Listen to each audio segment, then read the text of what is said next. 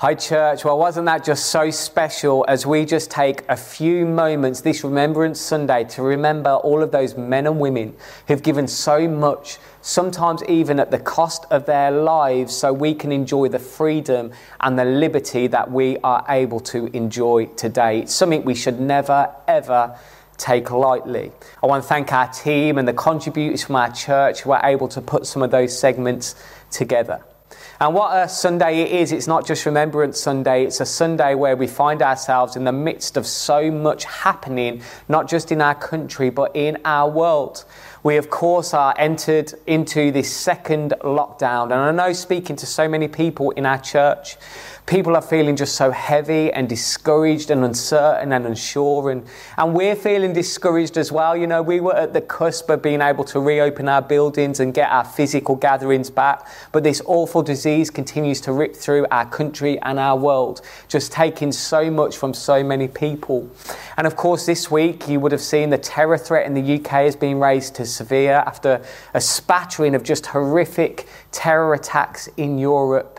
You'll know that there's so much mistrust and disunity in our country about our government and politics and all the things happening there. And it may have slipped your attention, but there's also been a pretty big political thing happening in our world in the States as well as America has elected their new president. And we as the world have watched on. There just is so much happening, isn't there?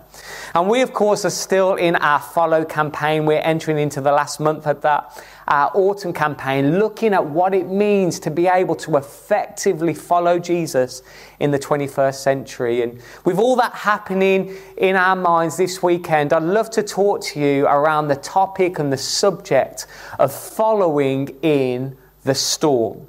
So, if you are a note taker, I'd encourage you to write that down as the title Following in the Storm. Get your Bibles out, and we're going to be going to Matthew 14. And I'm going to jump in the middle of one story and then take us straight into another story in the Gospels, an account that happened in the life of Jesus. So let me just set up a context for you and a background as you turn with me to Matthew 14, verse 20. Jesus is going around the Judean countryside. He has just suffered a massive personal loss in that his cousin John, the person who literally prepared the way for the Messiah, he was uh, a prophet who talked about the coming of Jesus. He has been imprisoned and subsequently beheaded by the ruler of the, the region, Herod. And Jesus is just feeling that hurt. He was very, very close to John. As I said, it was his cousin, but also his friend. But of course, the crowd still want to see Jesus. They want to hear this miracle man preach. They want to see him do the amazing things that he's doing. He's releasing people who've been in years of emotional bondage and spiritual bondage. He is seeing physical miracles happen just with words leaving his lips. People are absolutely in awe of what Jesus is doing. And, and even though John has been beheaded and Jesus is feeling so low, we're told that Jesus has just so much compassion on the crowds who want to come and listen to him preach. And so we find Jesus sitting down in a boat on the shore and 5,000 men, we are told, let alone women and children. So, probably upwards of 15,000 people are sat hanging on every word of Jesus. And when Jesus preaches, he preaches. He doesn't just preach for 10 or 15 minutes.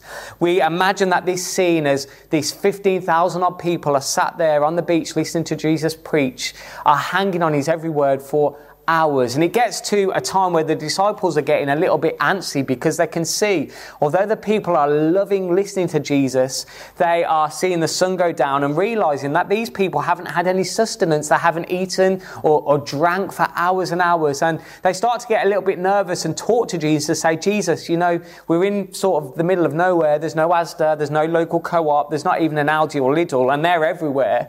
And these people need to eat at some point. I know what you're doing is important, and know what you're doing is good, but Jesus, we need to think of the physical implications of this as well.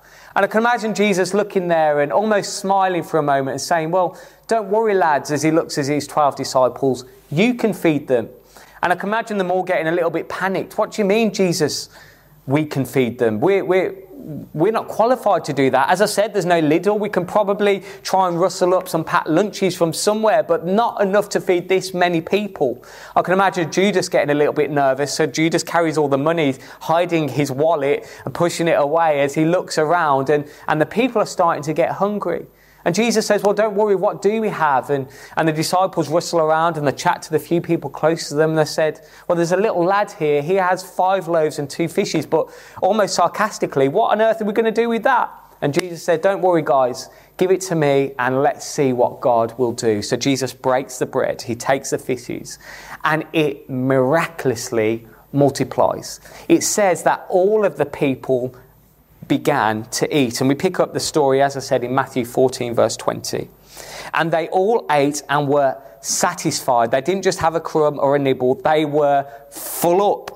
And the disciples packed up 12 basketfuls of broken pieces that were left over. Now, I've read over this so many times and never really stopped to take significance of that verse, which I'm going to look at in just a moment. But if you do believe in marking up your Bible, take a highlighter or a pencil or a pen and underline that because we'll be going back to that.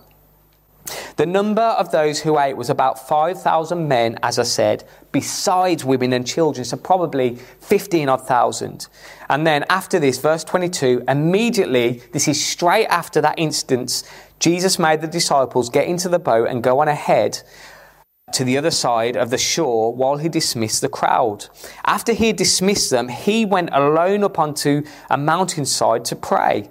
And later that night, he was there alone. And the boat was already a considerable distance from land, buffeted by the waves because the wind was against it. And then shortly before dawn, Jesus went out to them walking on the lake.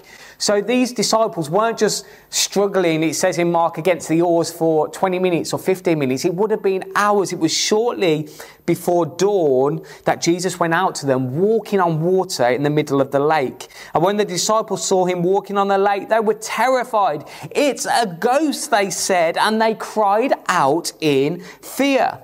But Jesus immediately said to them, Take courage, guys, it is I, do not be afraid. Lord, if it's you, Peter replied, tell me to come to you on the water. Come, Jesus said. And then Peter got down out of the boat and he walked on water and came toward Jesus. It's almost said nonchalantly. It's an amazing miracle. Not only is Jesus the Son of God walking on water, but now Peter, the fisherman, who we know puts his foot in his mouth all the time, is now walking on water toward Jesus. But when Peter saw the wind, he was afraid and beginning to sink, he cried out, Lord, save me. Again, that word immediately, verse 31, Jesus stretched out his hand and caught him. You have little faith, he said, why did you doubt? And when they climbed into the boat together, the wind died down. So as soon as Jesus got into the boat, the storm dissipated. And then those who were in the boat worshipped him, saying, Truly, Jesus, you are the Son of God. Let's pause there. There is so much we can pull out of this account, but I just want to focus on a few things for the time we have together on this stream, whether you're watching live on our church online platform, Facebook Live or YouTube, or maybe you are watching back at a later date. But there is so much we can learn 2,000 years later, right here in the 21st century, from that little account. And I mentioned that verse, didn't I, in the feeding of the 5,000, that there were 12 basketfuls of broken pieces that were left over. Matthew 14, verse 20. And so many years, I've been reading this story for years and years. It's a Sunday school favorite right from the beginning of my memory. I can remember this being preached in Sunday school, but I've never stopped to consider why there were 12 basketfuls left over. And it almost seems like Jesus misjudges the situation, the Son of God, and he makes a mistake. He's, he's sort of overshot it a little bit. But I want to tell you that Jesus never bodges a blessing. He doesn't make a mess of the miracle. It's not just doing it just for extras. I believe in every blessing, Jesus has a purpose. Even if the disciples at the time were thinking, wow, goodness me, Jesus overdone himself a little bit here. We've got too much left over. And so often our Bibles can be unhelpful in in the fact that these stories are split up in my Bible. There's a, there's a new paragraph after that verse in verse 21 where it talks about the 5,000 men being fed besides women and children. There's a new paragraph with a new heading, Jesus walks on water. And it makes us split up the two stories, but they actually flow immediately into each other. Again, verse 22 starts with immediately after this, Jesus told his disciples to get in a boat and go to the other side of the lake. And this is a huge lake. It's not just a little thing. I mean, it is miles long. We know this because, of course, the, the storm is raging. We see in Mark that there were three or four miles out from shore where the storm hit. But immediately after the leftover baskets, they got into the boat. So I had this moment where I thought, well, of course, if there's 12 basketfuls left over, there's 12 disciples. I bet each and every disciple opened his rucksack, put in the bread, and probably forgot about it, jumped in the boat. And I can imagine it was very fair weather when they did, after the crowds had been sent home, and they pushed out to shore. And it was when they were in the middle of the lake, hours and hours later, they were straining against the oars. The same account tells us in Mark and John. They were right in the middle of this storm with the wind whipping their faces. And I want to tell you, it's so often in those storms we can get consumed by storms.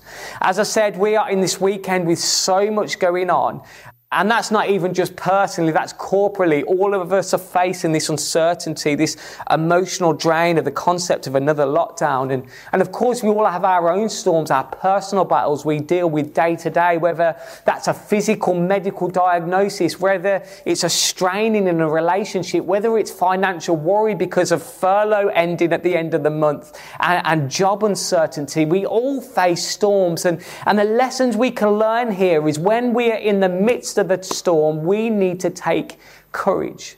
But here is what I saw that I've never seen before. In the midst of the storm, Jesus had given the disciples sustenance from a previous blessing. Let me say that again.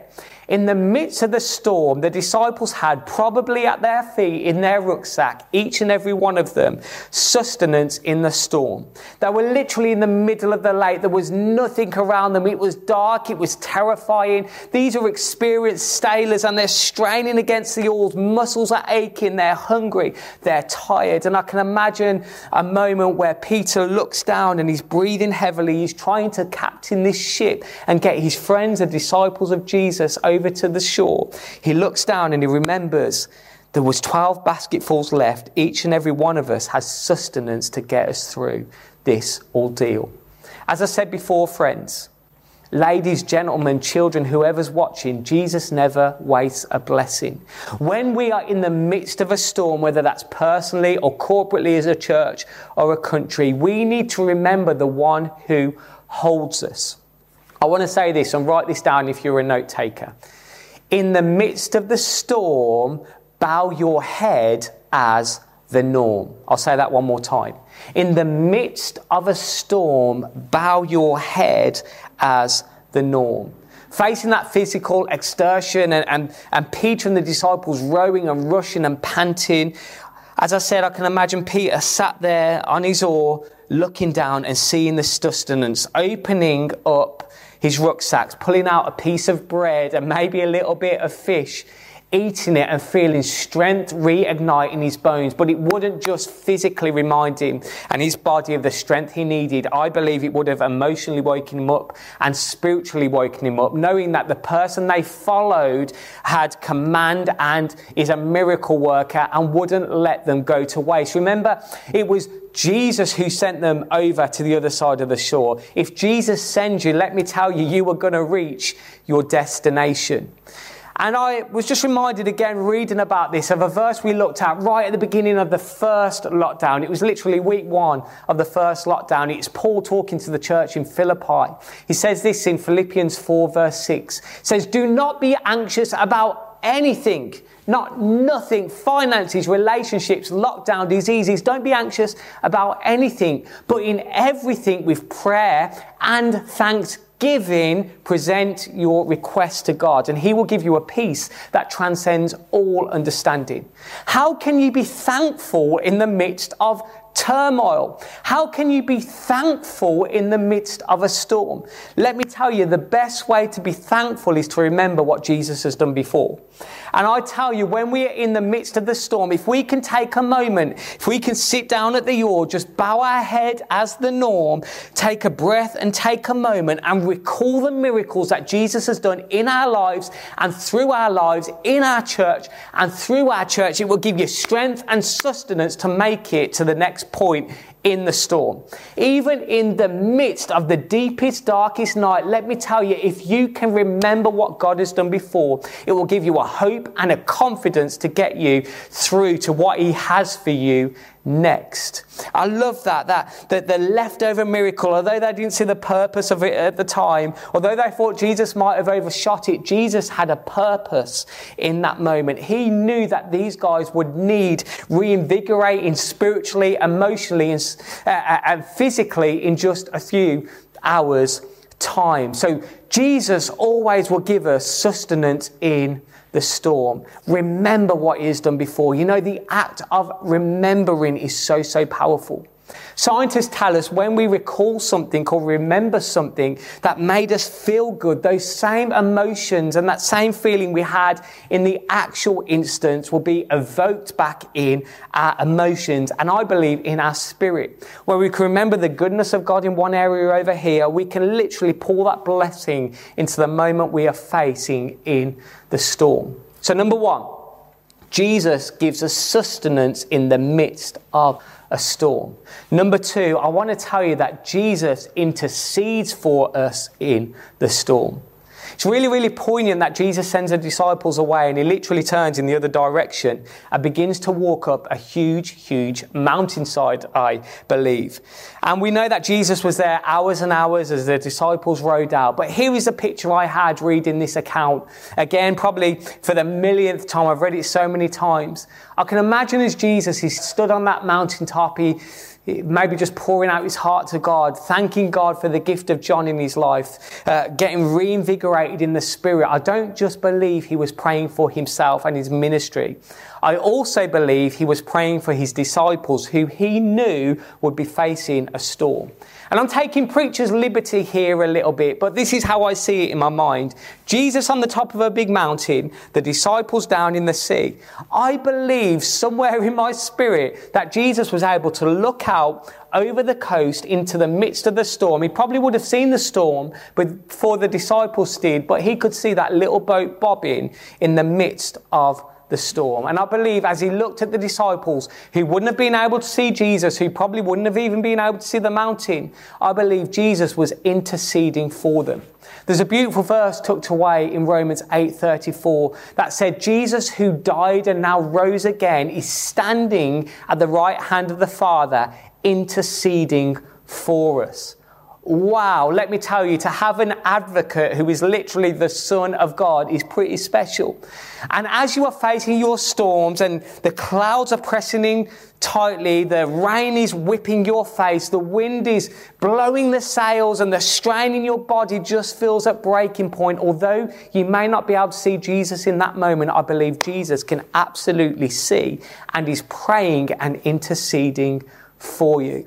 I love that picture. Jesus stood on a mountaintop at a cliff's face, looking out into the middle distance, seeing his disciples. And you'll know as well as me, when you're in the midst of something, it's so difficult to see outside of that. When you're in a storm, all you can see is mist and fog and rain and lightning. But if you are removed from that, you can look into the storm from a distance, which I believe is what Jesus does. And here's what's really, really important and something I believe we need to absolutely learn from Jesus. Jesus doesn't just pray for them, he then goes and walks out to them. It's just before dawn Jesus comes out. So again, they've been at sea for hours at breaking point. They would have had their sustenance, but they needed another miracle to get them through the next stage. So what does Jesus do? Does he pray for them and leave them? No. He prays for them and then he's part of the answer to his own prayer. Church, I want to tell you today, wherever you're at with Jesus, however long you've been following him, you can be an answer to your own prayer. And more than that, you can be the answer to somebody else's prayer.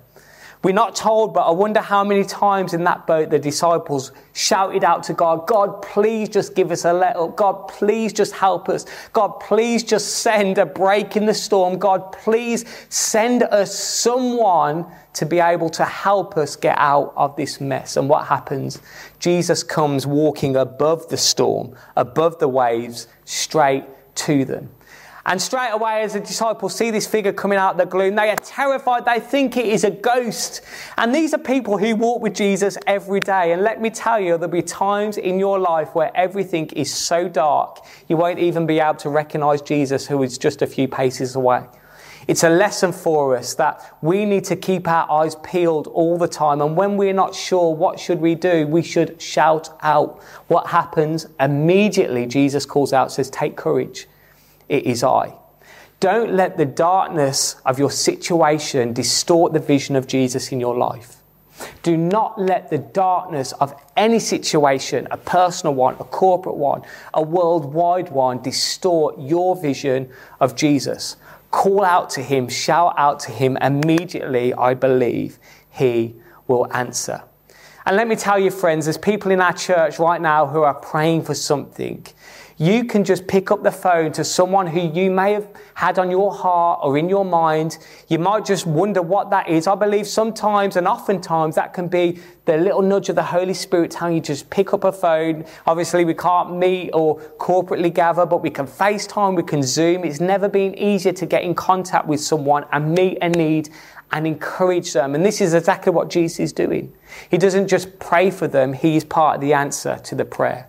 You know what? God always works, but so often in our world, He works through His bride, His church, and that is you, and that is I. So, number one, Jesus gives us sustenance in the storm. Number two, Jesus intercedes for us. And number three, write this down. We need to be a people of innovation and not hibernation. We need to be a people, a church, a body of innovation, doing a new thing and not hibernation, tucking our heads between our legs and hoping for the storm to ride out. Now, you know that many mammals in the winter seasons go into what we call hibernation. They, they bury themselves in a cave or a hole to see out the winter. They, they tuck their heads in their laps, they curl up, and they go to sleep for months and months. And let me tell you, church, we're in a season where we can't meet, and there's all sorts of things kicking off on my Facebook profile, as I'm sure it's in yours. Pastors, congregants, all sorts of people in the church who are just so uh, outraged at the moment that we are not allowed or able to meet in our buildings. And let me tell you, it is really, really easy to get into this place where we just get so fired up and worked up because we feel like our liberties are being taken. But Jesus' church is far bigger than the four walls. Is it important to meet? Absolutely. Do I want us to gather together in corporate worship more than anything? But let me tell you, I believe in the midst of this storm, in the church storm where we can't gather, Jesus is still working. I believe God still has a plan. I believe God still has a purpose for his church, which isn't going to be dictated to whether we can meet or not. And the, the, the, posture of so many people I've seen, pastors, congregants, as I've said, uh, uh, has been, well, if we can't meet, then surely we, we can't do what we always done. We can't be the church. Well, I believe that is absolutely rubbish. We know from 1 Corinthians 3.16 that we are now God's temple. It's not the bricks and the mortar. It's not the plaster. It's not the lights. It's not the stage. It's not the worship team. It's each and every one of us playing the part in the body of Christ being his church. And, and the easy thing to do in this season is to hibernate, is to, to, to crunch up and, and to be upset and to be distraught and worries me and try and ride out the storm till we can go back to what was. You see, these creatures hibernate hoping to get through winter, to go back to a new spring into a new summer, to do the cycle again and again. Do you know what, church? I honestly believe we will never get back what we once had. And I don't think that's a bad thing. I think what is to come and what we are going to have is going to be far better than what was before. I believe that every time we look at church history, whenever there was pressure on the church, whenever the church had to do something new, whenever the rug was pulled out from under their feet, they rose up and did something even better. They began to innovate. And, church, this is not a time where we need to hibernate and just hope we can get back to what was. This is a time where we need to book up, put our head up, and begin to innovate. And we see this in this account, don't we, with Peter. As Jesus identifies himself to his friends, his beloved disciples, all the disciples sigh, Oh my goodness, thank you, Lord, you've sent Jesus. He is going to save us. They, they, they, they let go of their oars, they sat up, and they waited for Jesus to come to the boat. But not Peter. Peter had a different idea. Peter didn't see an obstacle now overcome because Jesus was here. Peter saw an opportunity to walk into a new fullness with Jesus himself. I believe the disciples were all looking around, waiting for Jesus to jump in the boat. But what does Peter do? He looks at Jesus and said, Jesus, if it's you, let me come to you on the water. Let me walk into a new phase of church. Let me walk into a new phase of ministry. Let me do something that defies every possibility. And church, this needs to be our attitude. I love the fact that Peter asks for it. Jesus doesn't invite him. Peter asks. Peter puts the invitation to Jesus. And what does Jesus say? One word. Come. And I believe Jesus loves that about his followers. I believe Jesus loves that audacity in his disciples when we just begin to ask for something new from him. We see an opportunity that looks absolutely ridiculous, that looks impossible, but we just chance our arm and say, Jesus, if it's you, call me out upon the water. And Peter got to do this phenomenal thing. Was it perfect? No, because he got distracted in the midst of it. But I love what happened. Immediately as he began to sink, Jesus held out his arm. Let me tell you, church, when we do new things, we'll make mistakes. We probably won't get it right 100% of the time or even the first time, but let me tell you, although we can fail, Jesus' strong arm never fails. He pulled him up and he pulled him back into the boat. Peter had experienced a brand new reality. It opened up a, a cataclysmic thing in his mind, I'm sure, which helped him walk into new areas of ministry in his future. Let's be as audacious as Peter in this season and be asking Jesus to do something new and radical in us personally and corporately as a church. And as I come to a close, write that down. Let's make sure we're a people of innovation, not hibernation. I just want to encourage you. As I said, that there's been a lot of conversation, not particularly in LCF, but among Christendom about the meeting in our churches. As I said, I believe it is so important. I believe it's a big part of our future, but I believe Jesus is doing something. He's refining us. He's, he's showing us what it means to be church on mission. We know, don't we, at Easter time when we celebrate the, firstly, the death of Jesus for our sins, but then the awesome resurrection of him coming back to life. We know when that first happened, something happened in the temple in Jerusalem.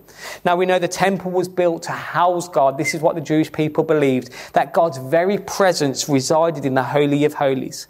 And at the door of the Holy of Holies, there was this huge, magnificent curtain that sealed off where God's presence would manifestly sit. And at the resurrection of Jesus, when Jesus bodily came back to life, the curtain, we told in the temple, was torn from top to bottom. It ripped.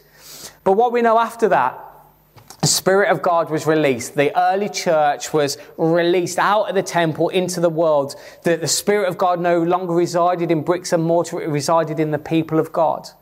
But for 40 more years before the eventual destruction of Jerusalem and the temple by a Roman general called Titus in 70 AD, so 40 years after the church was released, the Spirit of God was released in His people, the Jews were still going to the temple every single day and worshipping God who they thought was present but had left the building. Wow. I just had this picture of this huge, massive curtain being torn, and someone, maybe a number of someone's, had to sit there and sew it back up from top to bottom, stitch after stitch after stitch. And they, tricked themselves into thinking that the manifest presence of God was still in the Holy of Holies. They didn't change what they did. They kept doing what they were doing for 40 more years. And eventually, as I said, as Titus came with four legions, that's 24,000 Roman soldiers, and laid siege to Jerusalem in 70 AD, the temple was set on fire and destroyed, and the Jerusalem people were broken. A million odd people were killed, and I think 90 odd thousand were taken into captivity. But the biggest loss for the Jerusalem people, the Jews at the time, was the burning of the temple, which they believed God manifestly still resided. So here's what I want to tell you God is looking for servants in the church, not a seamstress. He's looking for people who will follow him, who are so caught up in his presence, who are so desperate to follow after him, not someone who will sit in a temple where his spirit has already gone and sew up a curtain that served a purpose for a time, but now is absolutely obsolete. Wow, isn't that just a powerful picture? Yes, we will meet again, absolutely, but let's not get distracted by what is happening at the moment. Never before, we're told, have so many people tuned in to see what church is all about, to see who this Jesus person is. Church is so accessible at the moment, literally at the click of a button. Do you know what? As those those Jews were, were so upset and devastated about their temple, what they didn't realize is their church had left 40 years before. It had started to spread, and this backwater sect of the Jewish religion in 300 years literally overtook the most powerful empire the world has ever seen. Only through God can that happen. So, church, let's make sure we are remembering the sustenance in the storm, that act of remembering the blessings of God, the miracles He has done in us and through us before, will give us strength and sustainability in the midst of a storm. Let us remember whatever we are facing, that even when we don't realize it, even though we may not see it, Jesus is interceding for us at the right hand of the Father.